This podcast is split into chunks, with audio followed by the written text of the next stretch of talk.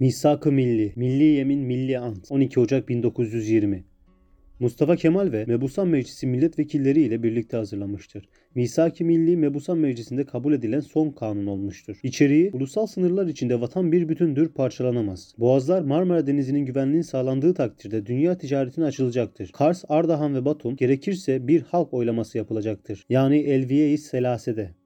Türklerin yoğun yaşadığı Batı Trakya'da halk oylaması yapılacak, Araplar kendi geleceklerine halk oylamasıyla karar verecektir. Mali, adli, siyasi gelişmemizi engelleyen her türlü kısıtlamalar kaldırılacaktır. Yani kapitülasyonlar.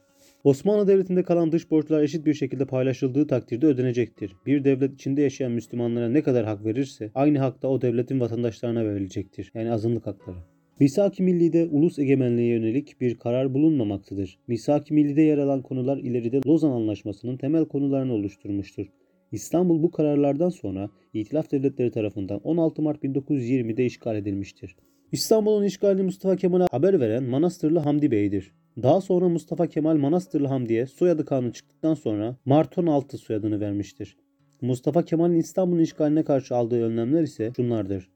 İstanbul hükümetiyle tüm haberleşme kesilmiş, Geyve ve Ulu Kışla'da demir yolları tahrip edilmiş, vergi toplamak için Anadolu'ya gönderilen memurlar İstanbul'a geri gönderilmiş, İtilaf devletlerinin Osmanlı subaylarını tutuklaması üzerine Anadolu'daki İtilaf devletleri subayları tutuklanmıştır. Mustafa Kemal İstanbul'un İtilaf devletleri tarafından işgal ettiklerinde yayımladıkları genelgeye karşılık kendisi de bir genelge yayımlamıştır. Artık mücadelen padişahı bu hakaretten kurtarmaya yöneliktir demiştir.